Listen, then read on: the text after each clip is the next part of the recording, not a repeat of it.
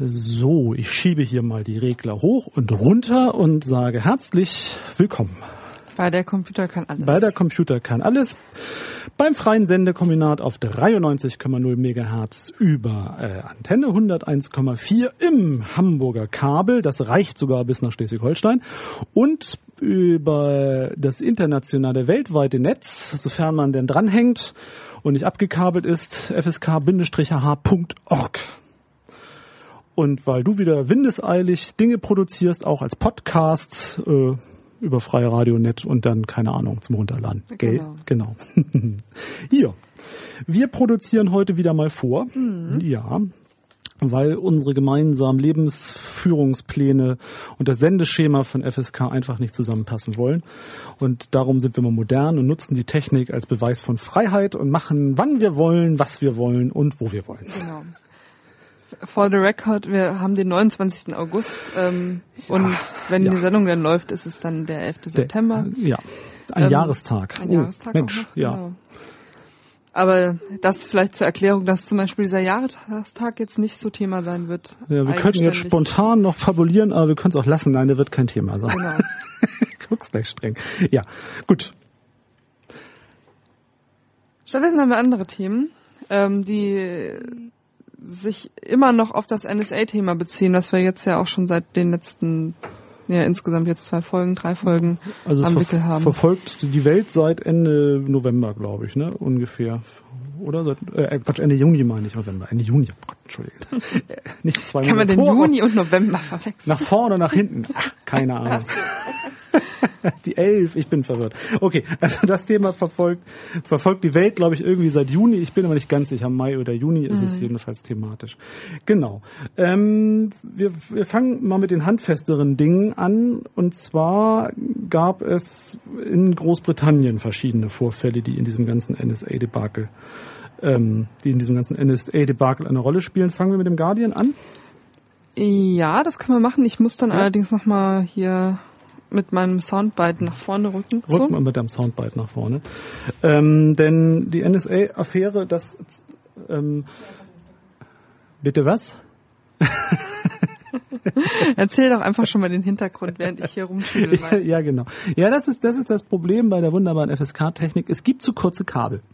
Ähm, und darum kann man die wunderbaren elektronischen Geräte immer nicht so anschließen, wie man sie bräuchte, um gleichzeitig auch in das wunderbare neue Mikrofon zu sprechen. Und ich muss sagen, da hat die Technik AG keine komplett tolle ähm, Projektplanungs, äh, sagen wir mal, Aktivität hingelegt. Also richtig passend tut's noch nicht. Ähm, der Hintergrund, das ist in dem Fall jetzt folgendes, dass ähm, in den deutschen Berichterstattungen ja schon mehrfach angeklungen ist, dass es durchaus eine Verbindung Großbritanniens und Amerikas gemeinsam in dieser äh, NSA-Affäre gibt und die Enthüllungen äh, oder die Papiere und Unterlagen und Daten, die Mr. Snowden der Welt zur Verfügung gestellt hat, ja vor allen Dingen erstmal bei den Guardian veröffentlicht worden sind, unter anderem aber eben nicht nur amerikanische Quellen äh, ge- aufgezeigt haben, sondern auch die Verbindung des, englischen Geheimdienstes. Und das führte dazu, dass es in Großbritannien jetzt verschiedene Formen der staatlichen Intervention zu diesem Thema gab. Unter anderem der Besuch von äh, der Besuch von äh, Mitarbeitern staatlicher Autoritäten bei der Zeitschrift The Guardian. Ja, und anscheinend auch mehrmalige Besuche, ähm, die äh, am Ende dann dazu geführt haben, dass irgendwelche Festplatten und irgendwelche Computer zerstört werden mussten. Genau. Und was ich da äh, ganz interessant fand, nochmal jetzt, ähm, also es gibt jetzt beim Guardian einen Artikel, der hat den Namen, also Why the Guardian in London Destroyed Hard Drives of Leaked Files. Ähm, das ist, glaube ich, nochmal ganz, ganz gut darauf hinzuweisen, weil in der Erzählung oft auch erzählt wurde, dass sozusagen die britischen Behörden da hingegangen sind und diese Dinger zerstört haben. Mhm. Aber das war nicht so, das war das, war andersrum. Der Guardian hat die sozusagen zerstört. Aber warum? Und so wie ich das jetzt verstanden habe, in dem ähm, Artikel ist es eben so, dass die ähm, der G GHCQ heißt es ja, Also der Chefredakteur, Chefherausgeber, Chef, was auch immer.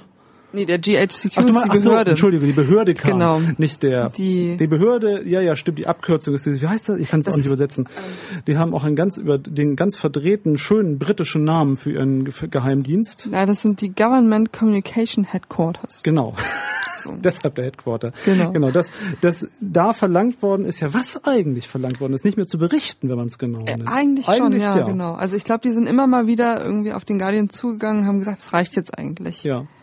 Genug berichtet, jetzt habt ihr irgendwie ein bisschen Presse und Öffentlichkeit gemacht und nun müsst ihr immer wieder euch an Jan was, an staatliche Sicherheitsinteressen halten, an, an das Übereinkommen, dass man sowas nicht macht. Das ist so ein bisschen unklar. Also mir ist dabei auch aufgefallen, dass es, also dass es, glaube ich, etwas sehr Britisches ist, was da an Kommunikationsaustausch zwischen Autorität und Presse stattfand. Denn der Guardian war jetzt auch nicht so übermäßig empört, dass man ihn danach gefragt hat, damit aufzuhören. So. Soweit ich es gehört habe, ist es auch in Großbritannien nicht so, dass es, ähm, also es gibt ja keine Verfassungen. Äh, Nicht wirklich, also keine niedergeschriebene. Und äh, ja. entsprechend dann auch nicht so ein verfassungsmäßiges Pressefreiheitsding. Nein. Während das ja hier sozusagen immer so, das ist sowas, das, das kennen alle, die mal im Staatsbürgerkunde unterrichtet waren. Und die, die Journalisten und Journalistinnen, ja. die Pressefreiheit wird immer sehr hoch gehalten. Aber wenn sozusagen dieses Konzept, also was es ja sicherlich auch in Mhm. irgendeiner Form gibt, denke ich, ähm, es wird ja wahrscheinlich nicht so sein, dass es in Großbritannien überhaupt keinen Nein, Schutz nein. von Meinungsfreiheit Ganz und irgendwie ganz Berichterstattung gibt. Aber Also in ich glaube, Deutschland es ist, halt ist nicht so eine Monstranz oder so wie hier. Und es ist auch nicht so verrechtlicht wie, wie also die deutsche Pressefreiheit ist ja eine sehr verrechtlichte Mhm. äh, Institution mit klaren Grenzen, wo sie anfängt, wo sie also erstmal theoretisch klare Grenzen, wo sie anfängt, wo sie aufhört.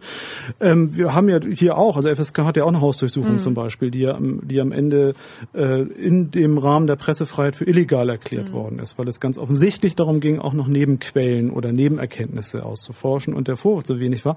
Aber das Ganze ist halt in einem relativ klaren Prüfprogramm und äh, an dem dann auch bestimmtes staatliches Verhalten gemessen werden kann und auch gemessen wird.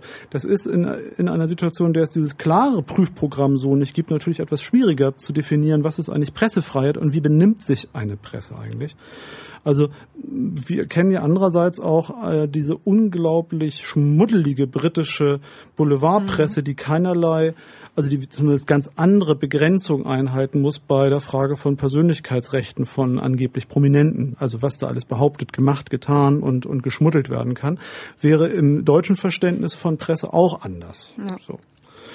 Ähm, das ist ein, das ist ein großes Thema. Jedenfalls hat, ist die Idee, dass in Deutschland so offensiv ein staatliches Organ in einer Chefredaktion auftritt und sagt, nun hört mal auf, darüber zu schreiben, irgendwie nicht so vorstellbar. Also vorstellen kann ich mir immer noch, dass die halt äh, etwas weniger offensiv das über die Herausgeber oder so regeln. Aber dass dann so die Polizei kommt und sagt, hört mal auf, ist irgendwie komisch. Also es Ja. ist ein Bild, was man in Deutschland sich so nicht vorstellen kann.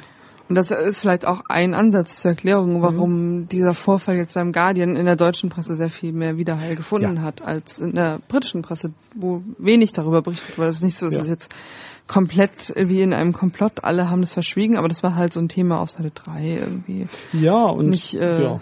nicht Titelthema wie hier tatsächlich dann. Und es kommt, glaube ich, auch dazu, dass der Guardian eben auch als, als Presseprodukt ja auch eine ganz bestimmte inhaltliche Ausrichtung und, und auch eine bestimmte Schicht ab, abdeckt. Das ist ja in Großbritannien in der Zuordnung von Presse zu Meinung, zu Inhalt, zu politischer Position noch eindeutiger, Ja. als es in deutschen Medien ist. Aber nochmal zurück zu dem, was Ja, passiert genau. ist. Ähm, die sind dann nochmal vorbeigekommen und haben wieder mal gesagt, ja, wir möchten jetzt, dass ihr aufhört. Ähm, und sie haben erstmalig dann auch angedroht, rechtliche Schritte einzugehen und auf dem Rechtsweg, das sozusagen die Herausgabe dieser Daten und die Entschlüsselung dieser Daten irgendwie einzufordern. Ähm, und da ist dann eben passiert, dass der, ich glaube, das ist der, der Chef vom Politikressort, der damit Ja, war das, ne? war, Genau. Ja. ähm, gesagt hat, nee, dann machen wir es kaputt. Ihr wisst, wir haben davon auch noch Kopien, die liegen nicht hier bei uns im Haus und die liegen auch nicht in Großbritannien, sondern in Brasilien und in den USA. Und wir werden dann halt von dort aus weiter an dem Thema arbeiten. Und das ist dann auch so geschehen. Genau. Wir Und haben dann einen Haustechniker irgendwie dazu gerufen und der wusste halt, wo an so einem MacBook Air irgendwie das RAM sitzt und wo die, äh, die Festplatte ist es ja nicht, der S die SSD-Speicherkarte dann ist. und haben dann entsprechend das da zerlegt. Ich ähm, würde jetzt mal einspielen, was er dazu sagt auf die Frage.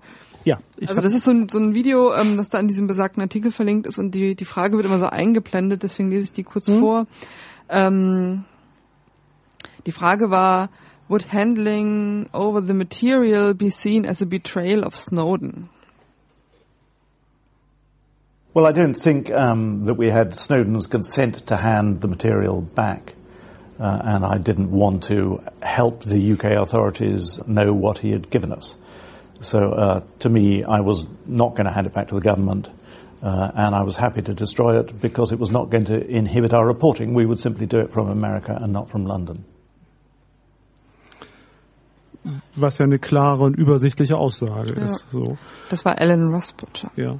Und diese Idee halt, dass also der Hintergrund, das Material, das vorhanden und vor Ort war, nicht ähm, der staatlichen Autorität zu übergeben, weil man denkt, man hätte dafür das Einverständnis des, äh, des der Quelle nicht. Mhm. Was auch eine sehr reizende Argumentation ist, also weil das auch unvorstellbar wäre in meinem Bild der deutschen äh, äh, Polizei, dass wenn sie schon mal da sind, vor ihren Augen genau das hätte passieren dürfen, nämlich dass die also die Festplatte nicht, sondern der Speichermedium zerstört wird und man deshalb wieder weggehen muss. Auch das ist eine sehr seltsame, also ein, ein wirklich extrem obskurer Ablauf im Vergleich zum deutschen Vorgehen, wo dann einfach eine Beschlagnahme durchgeführt worden mhm. wäre und keine Zerstörung. Also man wollte ja ein Material. Ja, aber sie hatten ja wie gesagt noch nicht diesen äh, rechtlichen Weg. Ja, auch in Deutschland würde man das dann mit Gefahrenverzug und mhm. später machen. Und dann hat man es erstmal. Also und klärt dann später ja. ab. Es war also so viel mit der deutschen Pressefreiheit. Das ist ja das, was bei FSK hier ja. ungefähr auch dann passiert. Das, man macht's dann erstmal und schaut dann mal.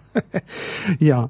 Ähm, was wahrscheinlich auch man nicht vergessen darf, es ist ja keine Komplettveröffentlichung aller bekannten Materialien und Daten gewesen, sondern es kommt sehr sukzessiv. Mhm. Es werden auch immer wieder angekündigt, dass auch so ein bisschen Ne, die sagen jetzt, die nächsten Veröffentlichungen werden jetzt noch härter werden. Genau. Wobei das ja eher die Reaktion auf, auf die, auf, also nachdem The Guardian, äh, diese The Guardian ähm, Besuch, also ist ja nicht mehr eine Durchsuchung, sondern also der, der wiederholte Besuch und die äh, wiederholte versuchte ähm, Einflussnahme, wie will man das eigentlich, wie würde man das benennen, was das ist? Also der Versuch der Intervention durch staatliche von staatlicher Seite. Ähm, gab es ja noch einen zweiten Vorfall, wenn wir zu dem schon übergehen. Ja, ich glaube, der war sogar zeitlich davor. Ja. Ähm, und da war es eben so, dass der der Ehemann von ähm, na, jetzt ist mir der Name entfallen. Glenn Greenwald. Glenn Greenwald. Ja. Glenn Greenwald ist der Guardian-Journalist, der sozusagen verantwortlich ist für diese ganzen Snowden. Und der in, in Brasilien sitzt, darum und der ja. in Brasilien sitzt und mit einem Brasilianer verheiratet ist. Ähm, und besagter Ehemann, der heißt David Miranda, wobei, wenn er Brasilianer ist, heißt er wahrscheinlich eher David. Wahrscheinlich. Miranda, ja. keine Ahnung. Der ähm, war in Berlin, hat sich dort mit äh, der Dokumentarfilmerin Laura Potras getroffen, die da auch mit drin hängt und einen Dokumentarfilm macht über Whistleblowing und ähm, eben auch mit Snowden dann entsprechend Kontakt hatte und die jetzt gerade sich in Berlin auffällt. Das scheint sowieso gerade irgendwie ein beliebter Ort zu sein für diese Leute, die so in dem Bereich ähm, aktiv sind, also international, die hängen hm. gerade gerne in Berlin rum. Ähm, Wahrscheinlich hat die Piratenpartei Berlin ge genügend äh, Accommodation Einladungs. Wer weiß. wer weiß. Die genau, ähm, Miranda ist halt dann von, von Berlin ähm, nach Brasilien über London Heathrow geflogen und dort neun Stunden festgehalten worden. Und auch da ging es wieder um die freundliche Bitte der britischen Behörden, doch mal Daten rauszugeben, doch mal irgendwie diese Festplatten, die er da mit hatte, rauszugeben und so weiter und so fort. Die ja wohl losgeworden ist oder zumindest etwas unklar, was aus dem ganzen Material in der Zeit geworden ist. Ich habe das nicht so genau verstanden, muss ich ehrlich sagen, ich ob das kopiert worden ist, sogar in Beschlag, beschlagnahmt worden ist. Ich fand es ein bisschen widersprüchlich, was man darüber lesen konnte oder hören konnte. Festgehalten wurde er fast neun Stunden, ich glaube fünf Minuten vor neun Stunden genau. wurde er rausgelassen, weil es in Großbritannien eben auch eines dieser wunderbaren Antiterrorismusgesetze Gesetze gibt, nach der eine grundlose, wie auch immer, Befragung und ein grundloses Festhalten ähm, gerechtfertigt ist von bis zu neun Stunden. Auf Flughäfen Auf Flughäfen, ja, ja. Also als Sonderrecht innerhalb. Ohne ja. einen rechten Anwalt dazu zu genau. holen und so weiter. Genau. Was auch wieder zeigt, dass es in der, in, in der Welt eine Vielfalt von unterschiedlichen Vorstellungen darüber gibt, wie ähm, Bürgerrechte und Polizei in solchen Situationen aufeinandertreffen, denn so, also man gibt, es gibt auch ganz andere Fristen oder andere Wahrnehmungen. Jedenfalls hier im Transitbereich zur Befragung, was auch immer, fast neun Stunden festzuhalten. Das ist schon eine ziemlich harte Intervention. Wenn ein, also das ist gut, er war jetzt natürlich durch sein schon involviert in diese Situation. Also es war nicht der, der, der ähm, völlig davon entfernt stehende Familienangehörige, sondern er hatte schon als also als Mithandelnder zu tun. Aber das ist schon eine harte Maßnahme mhm. natürlich, diese Art der Freiheitsberaubung. Und hat dementsprechend hat hätte dementsprechend eigentlich mehr Aufruhr verursachen müssen, finde ich, als es tatsächlich hat. Ja. Also ich habe nicht viel Aufruhr mitbekommen, ich sag's so, also in meiner Wahrnehmung. Ähm, es ist halt so, dass ich äh, auch da verblüfft war über die britische, über, also Stellungnahmen britischer Politiker, die, also die man, die man lesen oder auch hören konnte, die natürlich einfordern zu klären, was das mit dem Terrorismusvorwurf äh, zu tun hat, denn das sind Sonderrechte für die Terrorismusbekämpfung. Und wo ist hier der terroristische Akt, wenn mhm. es um hm. diese Daten geht? Ähm, also schon diese Art der Aufklärung gefordert haben und auch die Frage, von welcher politischer Stelle eigentlich diese Anweisung kam. Also es ist schon ein bisschen in britischer Vorstellung schon ein bisschen arg, aber auch hat auch keine großen, also keine, keine große Zerwürfnisse oder große Wellen in irgendeiner Form ausgelöst und eher die Nachfrage an, also von Politikern der Opposition, aber auch der, der regierenden Partei in Großbritannien, das Nachfragebedürfnis, dass doch mal die Polizei erklären möge, was sie da eigentlich macht. So, und damit hat sich das irgendwie geändert. Ähm, auch nicht wirklich viel. Mhm. Die Reaktion war dann für Mr. Greenwald zu sagen, jetzt wird noch härter und noch deutlicher und noch klarer veröffentlicht, was da eigentlich ist. Ja. ja. Und dann wird man sehen, was noch so kommt. Vielleicht äh, ja, werden wir alle noch staunen. Wobei ich, äh, also zu dem, ja, also die Reaktion sozusagen von der, in der, jetzt in der Politik, in der britischen Politik auch wenig von mitgekriegt. Ja. In der öffentlichen Wahrnehmung, klar gab es da Empörung. Ich habe aber mittlerweile auch so das Gefühl, dass viele Leute so ein bisschen also man, man, ne, so man, man steht da und kann nur noch den Kopf schütteln und es kommt so tak, tak, tak, so viel Empörendes in dem mhm. Feld jetzt sozusagen nacheinander raus, dass alle irgendwie Wobei nur noch den Mund aufstehen haben. Den Mund aufstehen haben und ist natürlich, also schon, also diese Festnahme hat mich auch sehr verblüfft und doch nochmal schockiert, mhm. weil es natürlich die Brücke dann macht zu der Frage, ähm, also wird es auch handfest, ne? Also das ist eben nicht nur äh, irgendwie ein amerikanischer Techniker, der jetzt irgendwie auf der Flucht ist und irgendwie in ausgerechnet Russland gelandet ist, um sich da zu verstecken. Es ist nicht eine äh, ein, ein, ein relativ gut bezahlter britischer Journalist, der halt in Brasilien sitzt und von da aus dann die Dinge veröffentlicht und um die Welt gejettet ist, sondern es wird ganz plötzlich eine Festnahme, eine Ingewahrsamnahme, eine, eine intensive Befragung an, an, an andere Personen, die eigentlich nichts gemacht hat, außer die Öffentlichkeitsarbeit weiterzumachen. Also das geht da gegen den Journal, gegen nicht, also Mr. Snowden wird ja noch verdächtigt, irgendwelche Geheimnisse in Wände zu haben und weiß der Geier. Also hat sozusagen noch, noch, noch den, ähm, sozusagen das erste Label auch irgendwie Täter sein zu können. Das ist ja in der nächsten Runde anders der ja. Leute, die beteiligt sind. Ein, ein Satz, den ich dazu gelesen habe, war die Frage, ob sozusagen sowas wie Pressefreiheit Spionage deckt. ja. Aber das ist nämlich genau der Punkt. Wenn man noch innerhalb von dieser Logik sagen könnte, Snowden ja. ist ein Spion, der hat ja. unsere Geheimnisse ja. mitgenommen und verraten, ist dann die Frage, ist die Berichterstattung über das ist, was ist das? Ist genau. das das dann auch? Was also in der Logik ist dann irgendwie jedes öffentliche Sprechen über Sachen, die besser nicht rauskommen sollten, irgendwie auch schon Spionage oder in der Logik ist es ist das. der Diskurs dann genau. gegen Spionage. Also es ist also wenn wenn wenn das Gerücht oder wenn die Information oder wenn die Idee ausgebüxt ist aus dem geschützten Bereich, ist dann darüber zu reden, darüber zu denken, darüber zu sprechen genauso ähm, verwerflich oder eine lässliche Sünde?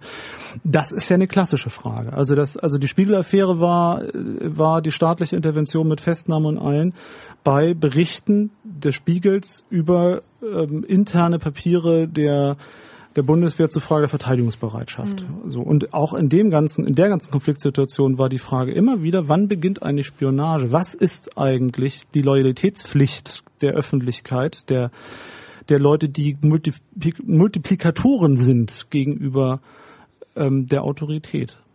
Da sind wir dann tatsächlich, und das, und das genau ist es, was hier passiert. Also es werden die verfolgt, es werden die angegangen, die Dinge berichten. Da sind wir.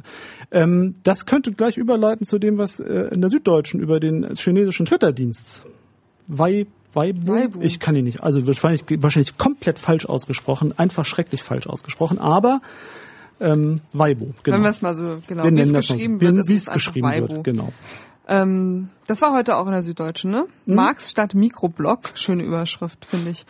Ähm, Chinas Zensoren schücht Chinas Zensoren schüchtern populäre Internetautoren ein. Huiuiui. Ja, ja. Das sind laute Vorlesungen. Ähm, also es gibt sowas ähnliches wie Twitter eben auch in äh, China, wobei sie hier irgendwie gerechtfertigterweise schreiben, das vielleicht zu sagen, äh, Weibo ist das Twitter Chinas gar nicht so hinhaut, weil Weibo so viel größer ist und so viel wichtiger ist als Twitter irgendwie in westlichen Ländern, dass man vielleicht eher sagen würde, Twitter ist das Weibo des Westens. Was, was auch eine hübsche, was eine hübsche Idee ist. Ja, aber tatsächlich ist wohl diese Art der, also das gleich, technisch vergleichbar ist es Direktkommunikation. Also, Genau. ähm, wie Twitter ja auch. So eine Kurz Art Massen, Massen SMS an alle Follower oder wer da Ja. so zusammenhängt. Genau. Und das scheint da ganz gut zu funktionieren, weil ähm, während eben das äh, chinesische Internet ja durch diverse Zensurfunktionen einfach eine Infrastruktur ist, die schon so was Eigenes ist und den Kontrollverlust Welt, ja. sozusagen Mhm. schon noch ein bisschen aufgehalten hat, scheint das bei Weibo anders zu sein, weil es eben live ist, weil es schnell ist, weil es kurz ist und weil dadurch ähm, es anscheinend den Leuten gelingt, relativ gut auch unzensiert über Dinge, die sie beschäftigen, Mhm. zu sprechen. Ähm, Beispiele, die hier genannt sind, sind äh, Luftverschmutzung und Lebensmittel, ähm, vergiftete Lebensmittel. So. Was ja in China ein großes Thema ist. Genau. Also es gibt ja einfach keinen politischen öffentlichen Raum, der ungestört ist. Es gibt, es ist, also es entwickelt sich halt in der bürgerlich-urbanen jugendlichen Gesellschaft offensichtlich mit Hilfe auch solcher Kommunikationsmöglichkeiten so eine Art Zweitsphäre neben der öffentlichen, neben der mediengesteuerten Medienlandschaft mit direkten Austausch. So und da, das ist, glaube ich, nochmal die, die nächste Besonderheit, dass es eben eine Riesenmenge ist. Also es ist nicht nur so eine kleine Peer Group von Teenagern, die mal sich über Riots unterhalten, wie es dann in London gewesen sein soll vor ein oder zwei Jahren, sondern es ist ein Gesellschaftsphänomen einer jungen Generation. Und das sind ja ziemlich viele in China. Ja, und jetzt wollen sie da ernst machen und mal was dagegen tun. Ähm, Gegen das freie Kommunizieren über Luftverschmutzung und Lebensmittelskandale. Und es gibt jetzt eine Kampagne gegen Gerüchte, wie es dann dort heißt, wo sie erstmal so die großen ähm, Multiplikatoren, Multiplikatorinnen in Weibo angegangen sind, also Leute, die dort sozusagen Viele viele Follower, Follower, genau. haben. Mhm. Ähm, dazu zählen so die Süddeutsche neben Filmsternchen auch Immobilienunternehmer und viele sind kritisch liberale Kommentatoren des Zeitgeschehens. So. Also die Promis und die Leute, auf die da sozusagen aufgeguckt wird irgendwie. Und ja, die haben jetzt so die sieben Mindest Mindeststandards äh, gekriegt, wonach sie sozusagen ihre. Weibo-Tweets rausgeben sollen. Sozialistisches System, genau. nationale Interessen, akkurate Informationen auch, aber das ist der letzte Punkt. Genau. Ähm, Die Verpflichtung für die übergeordneten Ziele der nationalen und politischen Interessen. Also wir, also da in China halt Verteidigung Sozialismus, hier die Verteidigung der Freiheit gegen, also jetzt nicht mehr gegen den Sozialismus, das war vor 20 Jahren noch, jetzt wird die Freiheit gegen den Dschihadismus verteidigt oder gegen was auch immer verteidigt wird oder, oder, oder. Klassisch eigentlich. Also die Heraus, die, da, dass es ja übergeordnete Interessen gibt, dem ich mich zu beugen habe mit meinen individualistischen Fehlvorstellungen, was denn Freiheit so sein soll. Weibo, das fand ich auch ganz spannend zu lesen. Also dieser Kurznachrichtendienst, es gibt jetzt ja, es gibt und läuft und gab, wenn es hier gesendet wird, ist er wahrscheinlich durch diesen seltsamen Prozess gegen einen ehemaligen Großfunktionär der chinesischen Staatsapparates. Dort wurden ja auch Kurznachrichten aus dem Gerichtssaal verschickt. Also es gibt keine Live-Berichterstattung, aber so Kurzzusammenfassungen, die auch darüber gingen. Und im Zuge dessen gab es auch eine Berichterstattung über die Neujustierung der chinesischen Politik, die halt vor vielen Problemen steht und diese und eben also der Widerspruch einer sich bewegenden kapitalistischen bürgerlichen ähm, Generation zu der Regulation, dass gerade jetzt in China eben das Hochhalten der übergeordneten moralischen Verpflichtungen zu einem ganz großen neuen, also diese Rückkehr zum so ein bisschen maoistischer Staatsführungsidee gerade ganz angesagt ist und in dem also als als Gegenmaßnahme zur Möglichkeit der freien Kommunikation, der in, die Individualität wieder zu verdammen als unchinesisch, als mhm. fehl als fehlgehend und das Vertrauen auf die Gemeinsamkeit und die Obrigkeit und das Übergeordnete. Und im Zuge dessen wurden jetzt auch die Journalisten des Landes zu einem mehrtägigen Studium des Marxismus befohlen. Das ist immer gut. Da äh, so ein Beamter laut der chinesischen Nachrichtenagentur, werden sie aufgerüstet für das Schlachtfeld Internet. Ja, damit, genau, damit sie endlich mal wissen, auf welcher moralisch-ideologischen Grundlage man das richtig bedient. Mhm. Das ist klassisch. Also so gesehen ist die Frage, die die britische Regierung dem Guardian stellt, ob nicht jetzt mal genug ist mit den persönlichen Spielereien und man jetzt mal einsehen muss, dass es Wichtigeres gibt, ist vom Grundgedankengang her, glaube ich, genauso identisch. Ja. Und es passt auch ganz schön zu etwas, was ich neulich gelesen habe im, Wahl, nee, im Regierungsprogramm der CDU in leichter Sprache. ähm, das ist sozusagen dann die Übersetzung von dem Abschnitt zum Internet und also Cyberkriminalität, ja. sagt man ja. Und in leichter Sprache schreiben sie, im Internet gibt es Verbrecher, zum Beispiel Leute, die Bilder klauen oder lügen. Ja. Gerüchte. Genau. Zum Beispiel. Ja. Dagegen wollen wir etwas tun. Gegen Gerüchte, gegen unbewiesene Dinge. Das, das ist auch ein sehr beliebter Einstieg. Genau, ein sehr beliebter Einstieg.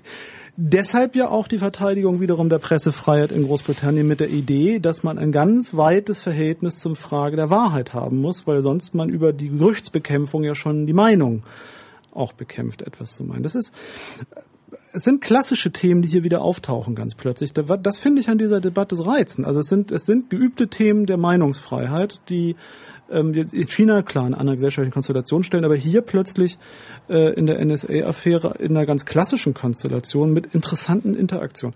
In Deutschland hat man wohl irgendwie beschlossen, dass man hier kein eigenes Problem dieser Art hat. So kommt es mir jedenfalls vor. Also es ist ein Problem böser Amerikaner und es war jetzt eben aktuell auch aus dem Zeitpunkt, wir senden, nochmal das Problem der bösen Briten, die halt auch ganz anders damit umgehen. Mhm. Also die Briten, also Wirtschaftsspionage ist nochmal ein Thema und die Briten, die halt auch die, die äh, Internet-Hardware-Struktur anzapfen, um direkt an Daten zu kommen. Ähm, Warum ist man eigentlich so sicher, dass die deutschen, also die deutschen Obrigkeiten und Behörden das alles nicht tun? Also so kommt es mir jedenfalls vor.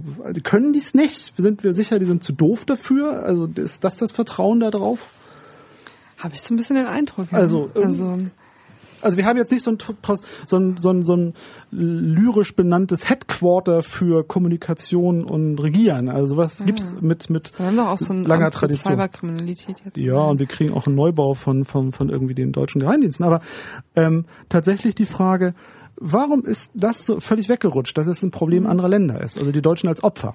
Ich habe den Eindruck, dass die Presse gerade auch gerne so Medienberichterstattung macht, also dass mhm. sie darüber schreiben, wie es den Journalisten irgendwie geht in anderen Ländern und so, aber dass sie auch wenig so hier machen. Ähm, naja, das, ein, das andere hatten wir letzten, in der letzten Sendung ein bisschen ausführlicher, dass sozusagen diese anti-amerikanischen Impulse da auch so ein bisschen angetickt werden. Heftigst, also aktuell sehr heftig, ja. Ja. Und wirklich das Deutsch, also das, diese Klarheit, dass man irgendwie das deutsche, das deutsche Opfer in dem Fall von bösen Machenschaften der bösen Amerikaner ist die große Enttäuschung über Obama, die vernet, also es geht ja auch in so einer Gesamt, also das, also aktuell äh, berüllt ja auch gerade wieder die deutsche, die, die deutsche offizielle Friedensbewegung gerade wieder los. Also erst haben bis, bis vor einer Woche haben sie noch gefordert, Amerikaner sollen Frieden stiften und jetzt sind sie beleidigt, dass sie es tun würden.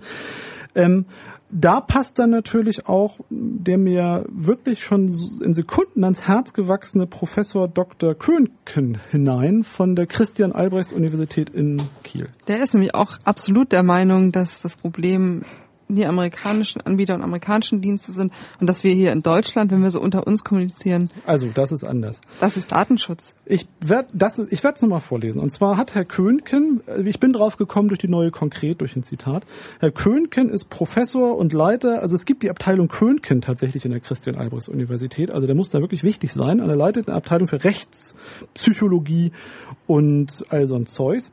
Und Herr Könken hat bereits mit Datum 12.07. auf seiner Homepage veröffentlichen lassen, bitte senden Sie mir keine E-Mail von amerikanischen zum Beispiel Hotmail, Outlook.com, Google Mail, Yahoo, äh, Mail-Servern. Ich habe angesichts der aktuellen Diskussion über Ausspionierung durch NSA und ähnliche meine Software so eingestellt, dass eingehende E-Mails von diesen Servern als Spam klassifiziert und sofort ungelesen gelöscht werden.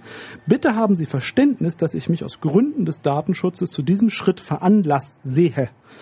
Ich bin natürlich über E-Mail-Adressen von allen deutschen Universitäten und Internetprovidern mit einem E-Mail-Server in Deutschland erreichbar.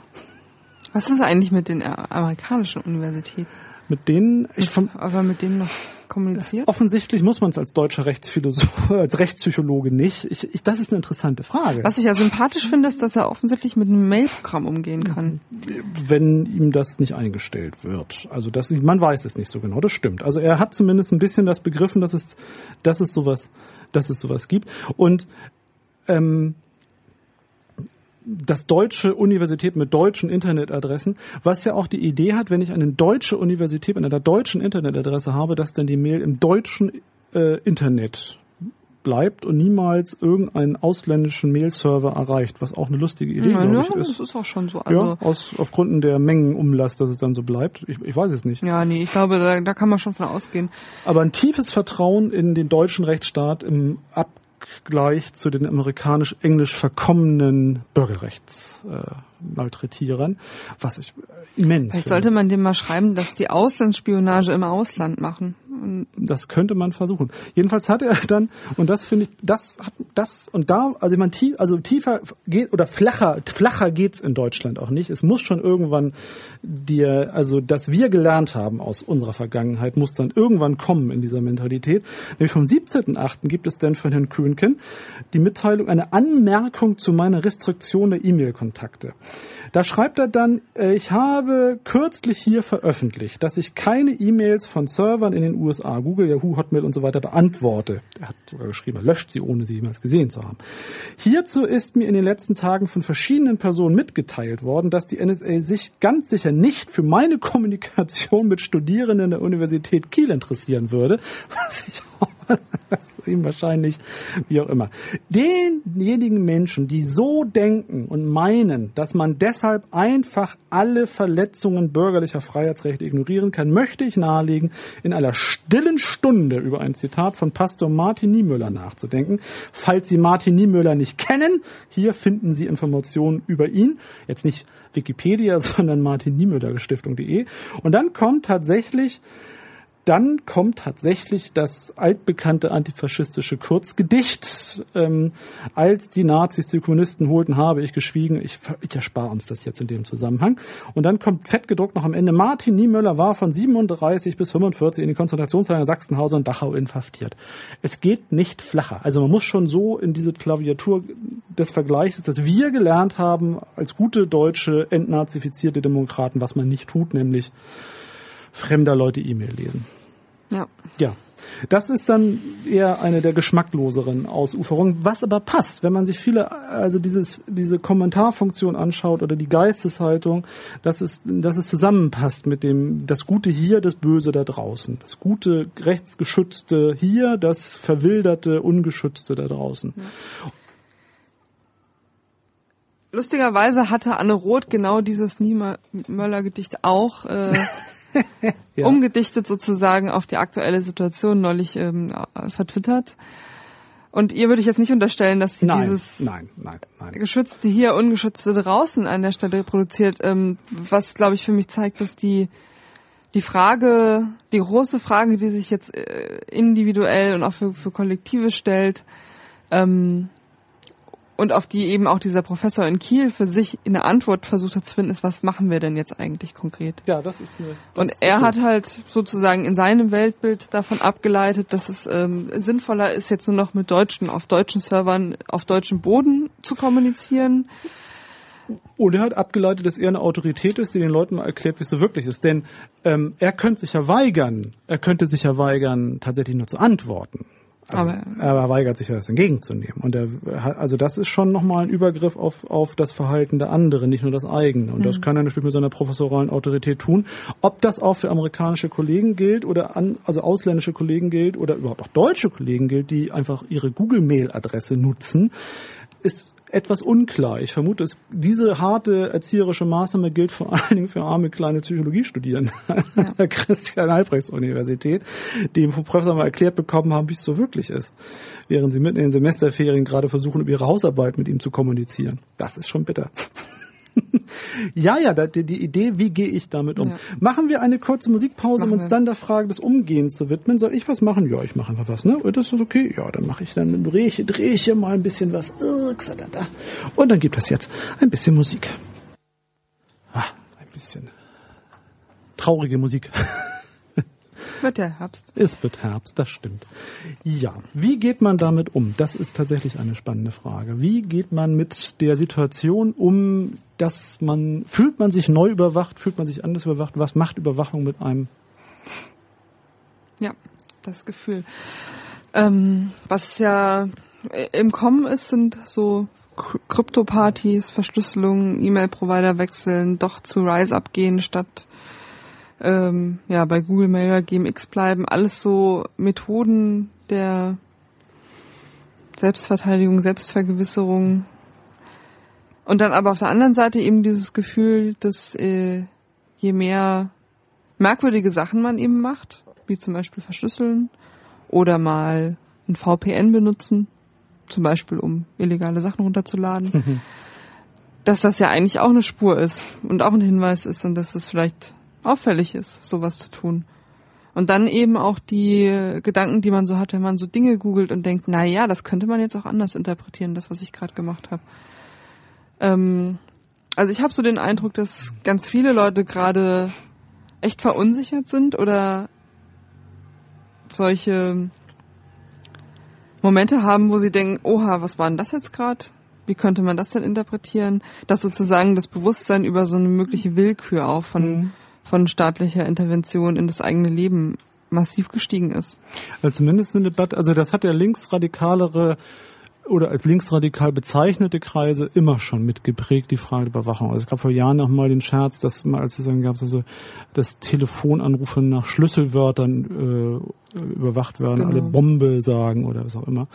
Ähm, und das, aber jetzt natürlich, dass eine eine, eine Frage ist, die so ein bisschen auswildert. Also den Eindruck habe ich schon. Also wenn es kein großes, keine große Empörung gibt, aber dass es schon über den üblichen Verdächtigen, sich eher extremistisch fühlenden oder gehaltenen Kreisen hinaus schon diese Frage mehr steht, ähm, wie werde ich eigentlich protokolliert? Also nicht so sehr die Frage meiner Persönlichkeit, was darf ich in Facebook schreiben, sondern wie kann das eigentlich verstanden werden? Ich weiß es nicht. Also es gibt ja viele Ansätze, die immer sich wieder mit der Frage unter äh, beschäftigen, wie wirkt vermutete Kontrolle auf das konkrete Verhalten? Das ist eine spannende Frage. Also aus kriminologischer Sicht ja immer hochgestellt und wie viel Präventivverhalten schleicht sich ein, wird übernommen, bewusst, unbewusst, wie wird das eingeübt, die Idee der Überwachung. Und natürlich, das gerade nicht zu tun, sich anders zu verhalten. Also gut, da ist jetzt natürlich auch aus, diesem, aus dem Prozess gegen die, gegen die MG, an der ja auch ähm, die Bloggerin dabei hing als, als mit, mit betroffene Familienangehörige. Ähm, da war ja das sogar ein Vorwurf. Also man hat bestimmte Verhaltensmuster an den Tag gelegt, die eindeutig etwas verdecken. Man weiß mal nicht was, aber das alleine beweist schon, dass etwas verdeckt wurde. Also ist damit auch die Täterwahrscheinlichkeit noch viel größer. In dieser absurdesten, äh, entgrenzten Verfolgungslogik ist natürlich alles möglich. Was ja wieder die Frage aufwirft, ob es nicht letztendlich auch egal ist. Also weil die Idee, man will ja, also es geht ja letztendlich darum, der Versuch einer eigenen Handlungsmacht gegen etwas so unkonkretes, so übermächtig, so unfassbar erscheinendes. Also dieser seltsame Professor aus Kiel möchte ja eigentlich auch nur zeigen, ich hier, Ugga, Ugga, ich kann handeln. So. Ja. Also sehr kräftig und er zeigt doch mal, wo er in meiner Badewanne ist, in meinem Institut bin ich der Kapitän. Also das zeigt er auch so. Und das ist ja im Moment der eigene Stabilisierung. Er ist ja nur Psychologieprofessor genug, da wird er schon wissen, was er tut. Das hat ihm wahrscheinlich dann geholfen, dass er sich nicht plötzlich von bösen Mächten widerlich umgeben gefühlt mhm. hat. So. Ähm, und diese Frage stellt sich ja eher, wie man, wie, wie, wie pendelt man sich gegenüber dem ein? Ja. Und ich weiß es nicht. Also das gibt die, das gibt die Idee, das zu, das zu ignorieren und zu sagen, Privatsphäre war irgendwie gestern, das gibt's eh nicht mehr. Also mhm. ab dafür.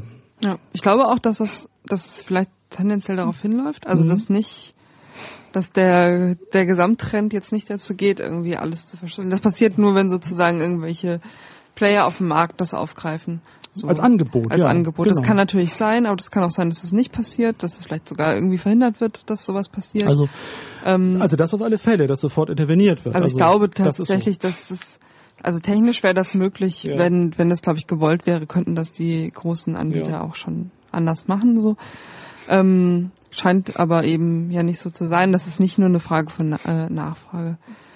Das ähm, ist eine ähm, Frage von, von Intervention und rechtlicher Zulässigkeit, ja. ja. Aber die, die andere Möglichkeit eben zu sagen, ja, dann ist es auch egal, glaube ich, wird, trifft eher zu. Also war es ja auch ganz lange irgendwie. Ähm, ist ja nicht so, dass man noch nie was von, von willkürlicher, von wirklichen staatlichen Zugriffen mhm. oder ungerechtfertigt und legitim mhm. gehört hätte. Ähm, die andere Frage ist halt sozusagen, ob da ein Teil von dieser von diesem Gefühl der Handlungsunfähigkeit sich dann doch in einem anderen Feld eben in politisches mhm. Handeln transformiert. Und das eben nicht darin besteht, jetzt irgendwie zu verschlüsseln, das politische Handeln, mhm. sondern das vielleicht darin besteht, die andere Seite sozusagen dieses Widerspruchs von Kontrolle und Vernetzung irgendwie mehr zu nutzen, zu sagen. Ja, und das, das passiert hier auch was. Wir haben irgendwie auch die Möglichkeit, mit Daten zu arbeiten. Wir haben die Möglichkeit, irgendwie ähm, Öffentlichkeit herzustellen und, und auch, Dinge vielleicht genau. auch, also Veränderungsprozesse anzustoßen. Ähm. Und die Veränderungsprozesse sind Also dieser Professor jetzt als Beispiel oder auch viele andere setzen ja auf eine individuelle Lösung, wie ich mich verteidige gegen das. Also ja. das Ich. So, ich handle. Und man ist ja relativ schnell eigentlich klassisch bei der politischen Idee, dass das Ich gar nicht viel kamellen kann, sondern nur, dass das Wir eine Chance hat. Denn die, also die, die Verschlüsse, also die, die Attacke auf, auf Daten, die Autorität, die sich als Autorität zeigt, ist ja nur bedingten Selbstzweck, also in vieler Hinsicht vielleicht auch, aber es ist ja, es handelt ja in einem Setting, es handelt in einer politischen, in einer ideologischen, in einer inhaltlichen Ausrichtung. Es tut es ja, es tut es, es tut es wegen einer bestimmten Idee, wegen eines, wegen einer Pflicht, wegen eines Zweckes. Und diese ganzen ähm, Maßnahmen beschäftigen sich allesamt nicht mit der Realität, in der diese Zwecke so erfüllt und ausgefüllt werden. Also es gibt immer die Idee, ich mache es dann irgendwie anders. Ich kann mich abschotten, ich kann anders leben oder wir schaffen eine Alternativstruktur. Ähm, das ist ja auch bekannt, also die eigene Insel. Aber die Frage, der, der Grundsatzfrage, was passiert da eigentlich? Welche Autorität also das ist ja die, die sich jeden Tag manifestiert der Sprung fehlt natürlich hier auch völlig, aber das ist vielleicht, aber das heißt ja nicht, dass er nicht kommen könnte. Mhm. Denn also die individuellen ähm, Entgegnungen sind alle hoffnungslos, also im Wesentlichen hoffnungslos.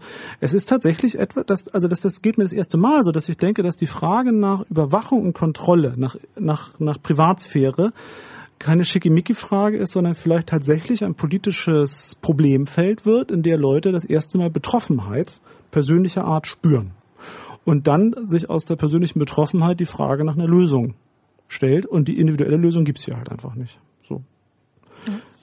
Das wäre dann fast schon wieder etwas klassisch Positives, was aus solchen, äh, aus solchen Drucksituationen ja folgen kann, dass sich irgendeine Gegenidee entwickelt. Hm. Vielleicht ist es auch ein gutes Zeichen, dass es dauert, bis da, sich was entwickelt. Also Hysterie gibt's gerade nicht, das kann auch mal gut sein, ja. Mhm, so. Das meine ich genau. So. Und die und die, was ich halt da umso interessanter oder wichtiger fände, ist die Frage nach, es gibt hier keine nationale deutsche Lösung, da ist es dann besser. Also das mhm. ist ein mhm. Irrweg, da bin ich mir ziemlich sicher, das löst überhaupt nichts. Ja. Also das ist Quatsch. Also da sind wir dann beim deutschen Internet, ja. Was ich äh, mit Interesse verfolgt habe, war, dass also in, in so ein, zwei ähm, Podcasts, die ich höre, mhm. wo so Leute aus dieser deutschen. Netzszene sich äh, mit über, über netzpolitische und tagesaktuelle Sachen unterhalten, dass da auch in, in so einem durch also in so einem in so einer Stimmung der Frustration und der Hoffnungslosigkeit ähm, dann plötzlich auf einmal Verbindungen gezogen werden zu Hartz IV, zu mhm. den Geschichten, die gerade in ähm, Marzahn-Hellersdorf passieren, ähm, dem Umgang mit, äh, mit Geflüchteten mhm. in, in Deutschland oder in Europa. Ähm, und das fand ich sehr bemerkenswert, dass sozusagen da auch diese Frage von, was ist denn eigentlich das große Ganze, in, in dessen Kontext das alles Mhm. stattfindet, ähm, plötzlich relevant wurde für Leute, die üblicherweise über sowas wie die Vorratsdatenspeicherung oder über sowas wie ACTA um, also in so einem engen netzpolitischen Mhm. Rahmen reden und sozusagen gegen, gegen Überwachung Ja. der Freiheit willen sind und Ja, das ist doch untypisch, ne? Dass in dem politischen, also in den Kommunikationszusammenhängen ist diese Ausweitung auf diese Themen eher untypisch. Also Ja. das ist ja im, im, im autonomen linksradikalen Milieu irgendwie normal, dass am Ende alles da landet und das ist eher hier neu. So. Und, ähm, und dann ja eher ein bewusster statt ein eher üblicher gefühlter Vernetzungsakt von Themen. Das ist wahrscheinlich auch so. Was spannend ist, also was wirklich spannend ist. Ähm, mich wundert tatsächlich, dass, also, dass das Thema als solches nicht irgendwie zündet, das verstehe ich schon. Mich wundert aber dennoch, dass so schnell Einigkeit irgendwie hergestellt werden konnte, dass das kein deutsches Problem ist und dass das so schnell auch wieder als so ein übergeordnetes Problem ist. Also gerade wenn du Hartz IV sagst, die Normalität, mit der es da keine Privatsphäre zum Beispiel viele Menschen gibt, in der es kein Recht auf also das ist ja auch, was begleitend passiert ist, dass Leute sich vor der Autorität äh, Daten, äh, ihre Daten, ihr Leben, alles darlegen müssen, dass es keine Grenze gibt, weil nur so können sie ihre, ihre Unterstützungswürdigkeit und Bedürftigkeit, was ja äh, eins äh, also zusammengeht, belegen. Das sind ja Dinge, die auch eine, eine gewisse Normalität in dieser Gesellschaft haben. Also dieses nicht zu verbergen haben oder wer hat was zu verbergen oder verdächtig zu sein. Und dass das alles bis, vielleicht ist es ja eine neue Chance, dass wir solche Sachen miteinander verknüpfen. Die Frage des Rechts des Einzelnen. Also eine hochliberale, aber vernünftige Idee zu sagen, ich bin wichtiger als die Staatsräson. Ich, meine persönliche Freiheit ist wichtiger als die übergeordnete nationale Interessenslage. Und zwar nicht nur in China, sondern auch hier. ähm, die Hoffnung kann man ja haben. Also es, ich weiß nicht, ob es Anhaltspunkte dafür gibt, aber ich habe so ein bisschen den Eindruck, es weitet zumindest Betroffenheit aus. Also denn doch konkret, denn so ein, so ein seltsamer Professor ist ja schon auch ein Zeichen. Also er hätte sich wahrscheinlich, normalerweise fühlt er sich eher nicht betroffen, glaube ich, von autoritärer Verfolgung. Das scheint schon ihn jetzt doch irgendwie anders erwischt zu haben, warum auch immer. Mit dem, mit dem, mit dem Ziel handeln zu wollen. Hat es für dein privates Umgang mit Dingen wirklich, also klar, du hast, also man kann sich überlegen, was man in Google so eingibt hintereinander weg an Sachen, aber ist es wirklich ernsthaft so? Ich weiß es nicht. Oder merkt man es einfach nicht? Also ich habe nicht den Eindruck, dass ich mein Handeln geändert habe, aber ich äh, grusel mich öfter. Also Gruseln, ja, das kenne ich auch. Also ich weiß, dass ich sehr häufig, also jetzt aktuell nicht mehr, aber doch vor, vor nicht allzu langer Zeit sehr, sehr häufig sehr sicher war, äh, aus bestimmten Gründen in, in polizeilichen äh, Poli äh, Telefonüberwachung und dergleichen zu sein. Und das hat zum Gruseln schon gefühlt, wenn man sich überlegt, also vor allem auch überlegt, über was man alles sich so austauscht am Telefon, über Twitter, über E-Mail. Und wenn man, ich mir vorstelle, dass das von vielen Leuten äh, mitgelesen, mitgehört und auch irgendwie aufgenommen wird, das finde ich auch eine sehr gruselige Vorstellung, ehrlich gesagt. Also nicht so sehr die Dinge, die wirklich gefährlich sind, soll ich darüber reden? Aber so was man halt so redet, ne? So und dass das einen verfolgen kann, das finde ich auch eine sehr gruselige Vorstellung. Also dass man tatsächlich mit den Dingen, die sehr persönlich sind, ähm, dass das irgendwo steht, dass das da ist, dass das gehört wird. Aber was man damit machen soll, ich weiß es nicht so genau. Also es gibt ja auch Menschen, die sehr konkret von, von permanenter polizeilicher Überwachung betroffen waren, die dann natürlich in Abgrenzung zu der, zu der, zu der Furcht, ähm, sich deshalb defensiver zu verhalten, auch ihr Ver Also man ist nicht, es ist nicht möglich, damit nicht zu interagieren. Das macht mich so. so Ja. das finde ich daran so seltsam. Ähm, was mir auch noch fehlt, ist natürlich der, der Übergang zu der privatwirtschaftlichen Datenspeicherung und Nutzung, die hier, der, da hatte ich mir auch mehr erhofft. Also das ist nicht nur die staatliche Überwachung, sondern die Normalität, mit der Google, Amazon oder wer auch immer zu wirtschaftlichen Interessen mit den Dingen umgehen. Das hat auch irgendwie noch nicht so richtig funktioniert. Ne? Ja, aber das ist auch etwas, glaube ich, wo schon viel drüber gesprochen worden Das stimmt. ist. Also das ist da und es ja ist mir auch unklar, wie damit umgegangen wird. Ich weiß ich finde, ich fände das Ja. eher problematisch, Ja. wenn die Debatte sich zu sehr auf diesen Aspekt Ja. jetzt verlagert. Weil dann ist es wieder so ein Consumer Choice, so nach dem Motto, dann kauf halt Mach deinen anders, ja. USB-Stick Mhm. beim Mediamarkt Mhm. mit Bargeld und ähm, ja, ne, geh weg von von Facebook, sondern Ja, lieber stimmt. und damit kannst du dich individuell wieder retten. Das ist das ist wieder diese Logik, die dann daran kommt. Ja, und das, das geht nicht. Glaube ich, führt vom eigentlichen ja, Thema. Das, führt, das, das ist wahr, das führt weg, das ist wahr.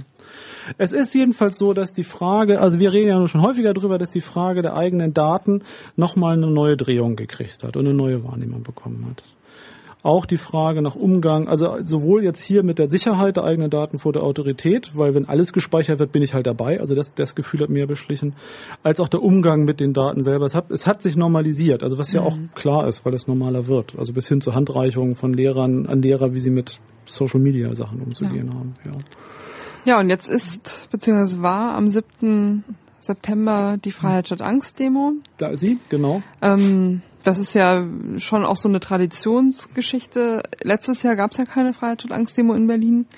Ähm, warum, warum eigentlich nicht? Weil die zu klein wurden. Ach so. Also die waren, die fingen ja an sozusagen Ach so, in der ganz Zeit profan. Ach so. nach der Einführung bzw. nach dieser EU-Direktive, dass es die Vorratsdatenspeicherung mhm. geben soll, dass die eingeführt wird. Und dann gab es ja mal so eine Phase, wo die richtig groß waren, wo da ähm, mehrere genau, zehntausend Leute eine demonstriert haben. Eigentlich. ich habe das gar nicht mitbekommen, dass die so vor sich hin schmolz. Ja, und das war dann halt in den letzten paar Jahren war die kleiner, ja. weil sozusagen die in dem Feld nichts mehr passiert ist erstmal mhm. so im Vorratsdatenspeicherungsfeld in Deutschland und ähm, ja, die großen Sachen waren dann ACTA und so. Das war dann auch durch. Ja. Und ganz konkret, glaube ich, ging es auch einfach ja. um Organisationsschwäche, ja. also Probleme ja. an der Stelle schlecht. und viele der Akteure haben sich halt dann eher auf Brüssel verlagert und mhm. dann dort irgendwie eine zentrale Aktion gemacht. Aber das ist ja sozusagen mhm. was, wo die normalen Leute dann auch nicht hinfahren oder so, sondern mhm. also selbst die, die anreisen aus Deutschland nach Berlin, irgendwie machen das eher als nochmal nach Brüssel zu fahren. Ähm, und deswegen gab es da eben diese Entscheidung, das jetzt mal nur noch in Brüssel zu machen letztes Jahr. Aber dieses Jahr war dann, glaube ich, wieder klar, was ja auch passt, eigentlich also muss man schon Thema. was machen. Na klar, so. also so wie es ist, ja. Und es ist dann eben für den 7. Äh, September genau. angekündigt. und Wir werden dann, wenn wir wieder senden, ge gewusst haben, wie es gewesen sein genau. äh, wird. Ich denke schon, dass das ähm, wieder ja. um einiges wachsen wird im Vergleich zu den Das ist so. Und auch, dass das Thema doch noch, also es hat, es hat eine, es hat erstmal eine andere Ebene geschafft, dieses Thema. Das glaube ich schon. Also das, darüber können wir, glaube ich, ich zweifle, also ich zumindest zweifle der häufiger daran, ob es überhaupt irgendeine Sau interessiert. Aber ich glaube tatsächlich, dass wir damit dann verbleiben können, ähm, dass es nochmal dann doch durchgedrungen ist äh, in eine andere politische Verarbeitung. Ne? Ja. Wir machen diesmal nur eine Stunde, genau. weil wir keine Lust haben und weil wir vorproduzieren und FSK zu wenig Studiopark hat, dass wir das mach, dann nicht ganz so, wie wir wollen, machen können. Und darum hören wir einfach auf. Ne? Würde ich sagen. Wir machen noch Musik zum Ende. Die nächste Folge oder Sendung ja. läuft dann am 9. Oktober. Am 9. Oktober, das stimmt. Das ist verwirrend, weil wir ja noch nicht mal September haben, aber es ist dann der 9. Oktober. Das genau. ist schön. Da ist es dann Herbst, die Blätter fallen und dann machen wir wieder zwei Stunden, ne? Genau. Und machen wir mal fluffige Sachen. Eine zwei Stunden lang fluffige Sachen. Mal gucken. Mal gucken. Bis dahin. Bis dahin.